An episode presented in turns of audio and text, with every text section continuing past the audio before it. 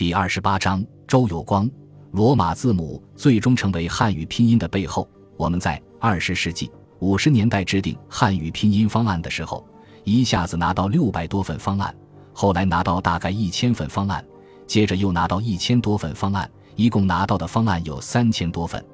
不少人积极参与创造方案，大家热情很高的。当时制定汉语拼音方案，我们非常慎重。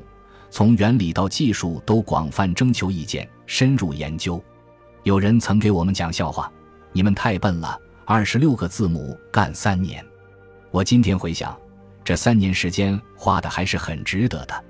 事实上，直到今天还有人在提意见，而他们提的意见我们都研究过，几乎没有新意。假如当初没研究好，有漏洞就遗憾了。毕竟要弥补是很麻烦的。周有光说。汉语拼音采用的是罗马字母、拉丁文的字母，但他在二十世纪五十年代曾遭到很多人的反对。周有光描述道：“当时有人认为中国有五千年的文化，几个字母还不会搞，干嘛要用帝国主义的字母？”早在一九四九年年底，毛泽东主席到苏联访问，期间与斯大林谈到中国的文字改革。斯大林建议说：“中国是一个大国。”可以有自己的字母。毛泽东回到北京，指示中国文字改革委员会研究制定民族形式的拼音方案。此后，中国文字改革委员会研制了多个民族形式的拼音方案，但意见不能达成一致。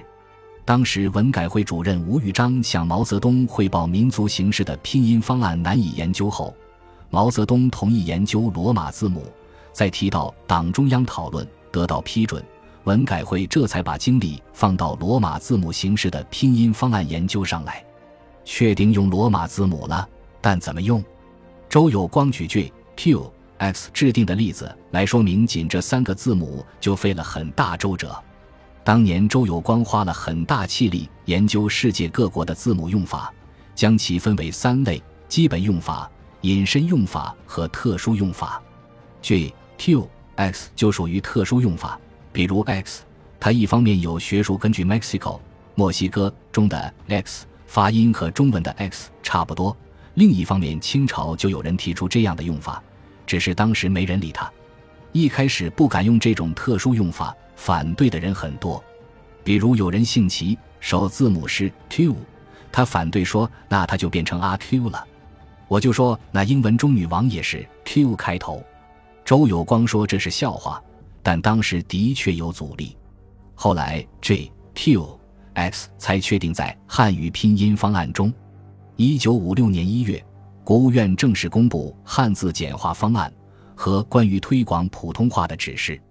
一九五八年二月，第一届全国人民代表大会第五次会议通过了汉语拼音方案决议。同年秋季开始，汉语拼音方案作为小学生必修的课程进入全国小学的课堂。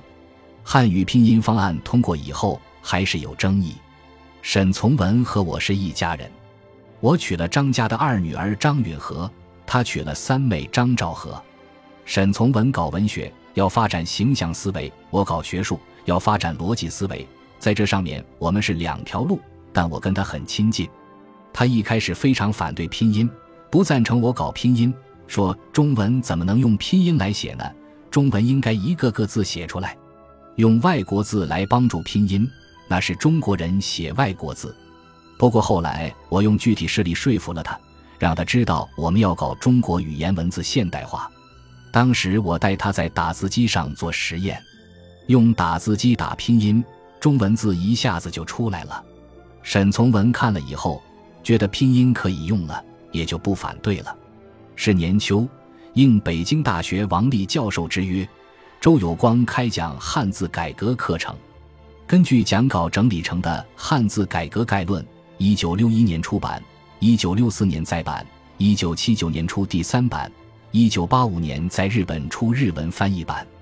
一九六九年，周有光被下放到宁夏平罗远郊的国务院五期干校，去干校不能带研究资料和参考书，不愿让头脑闲置的周有光灵机一动。带上了二三十本各国文字版本的毛主席语录，还随身带有一本新华字典。期间，我过了整整一年的农民生活，我觉得很有意思，还有好处。我容易失眠，到宁夏去种田，没有脑力劳动，体力劳动竟把我的失眠症治好了。所以，看似不好的事也有好的一面。他说，在干校时期最大的收获是要能够适应不好的环境，不要着急，不要失望，遇到任何坏事情要稳定，要安定，同时要保留积极的思想，不要消极。当年。六十五岁的周有光和七十一岁的教育家林汉达被派去看守高粱地，二位老先生仰望天空，热烈讨论中国语文大众化问题。一次，林汉达问：“为亡人、遗孀、寡妇哪种说法好？”周有光开玩笑回答：“大人物的寡妇叫遗孀，小人物的遗孀叫寡妇。”又说：“从前有部外国电影，译名为《风流寡妇》。”如果改为“风流遗孀”，观众可能要减少一半。讨论逐渐深入，最后一致同意：语文大众化要三化：通俗化、口语化、规范化。二位老先生高声的交谈，好像对着几万株高粱在演讲。干校劳动间隙，周有光以收入《新华字典》的字为依据，科学分类统计，把信息论引入古老的汉字研究领域。开创了一门现代汉字学。劳动之余，他还凭借当时多种语言版的毛主席语录，开始比较文字研究。周有光没有想到，三十多年后，也就是二零零四年十二月，他应邀在中国现代文学馆做有关比较文字学的讲座时，仅带提纲，讲稿全在肚里的他讲课一小时，现场答疑却有一个半小时，期间。不少精彩回答博得听众阵阵掌声。会后，人们争着求签名，排起了一条追星长龙。一九七一年，周有光从五七干校返京。一九七九年四月，国际标准化组织 ISO 在华沙召开文献技术会议。周有光在会上代表中华人民共和国发言，提议采用汉语拼音方案作为拼写汉语的国际标准。一九八二年，国际标准化组织通过投票，认定汉语拼音方案为拼写汉语的国际标准 ISO 七零九八。